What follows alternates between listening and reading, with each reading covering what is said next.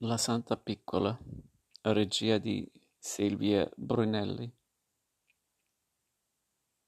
In un raione soleggiato di Napoli dove tutti si conoscono, Mario e Lino, due amici inseparabili, vivono giorni che si susseguono sempre uguali, finché tutto cambia. La sorellina di Lino, Anna Luce, inizia a fare miracoli, divenendo la santa protettrice del rione.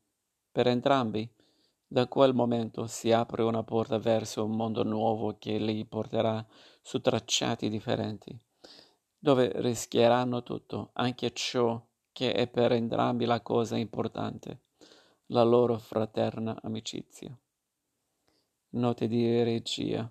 Tutto ciò che riguarda questo film ha qualcosa di miracoloso la sua realizzazione in piena pandemia sembrava impensabile, così come ai personaggi di questa storia sembra impossibile credere che la vita possa cambiare, offrendo qualcosa di inaspettato.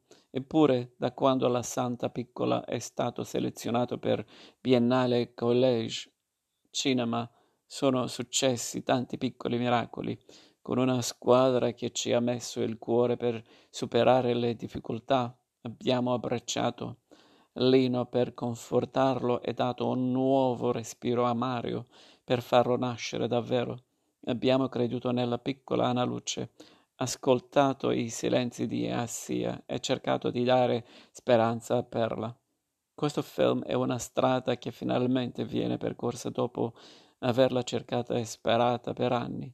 È la vita che, non, che con i suoi schiaffi ci spinge a trovare il nostro posto del, nel mondo, aprendoci vie inaspettate.